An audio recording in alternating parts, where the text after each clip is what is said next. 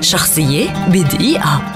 ولد أنتون تشيخوف عام 1860 وهو كاتب وطبيب ومسرحي ومؤلف قصصي روسي. ينظر إليه على أنه من أفضل كتاب القصص القصيرة على مر التاريخ ومن كبار الأدباء الروس. بدأ تشيخوف الكتابة عندما كان طالبا في كلية الطب في جامعة موسكو ولم يترك الكتابة حتى أصبح من أعظم الأدباء. واستمر أيضا في مهنة الطب وكتب خلال مسيرته المئات من القصص القصيرة التي اعتبر الكثير منها إبداعات فنية كلاسيكية مثل الرهان وفانكا ودراما في الصيد. كما أن مسرحياته كان لها تأثير عظيم على دراما القرن العشرين. تخلى تشيخوف عن المسرح بعد كارثة حفل النورس The Seagull عام 1896 قبل أن تتم إعادة إحياء المسرحية في عام 1898 من قبل ستانسلافسكي في مسرح موسكو للفنون الذي أنتج له في وقت لاحق أيضا العم فانيا والأخوات الثلاث وبستان الكرز.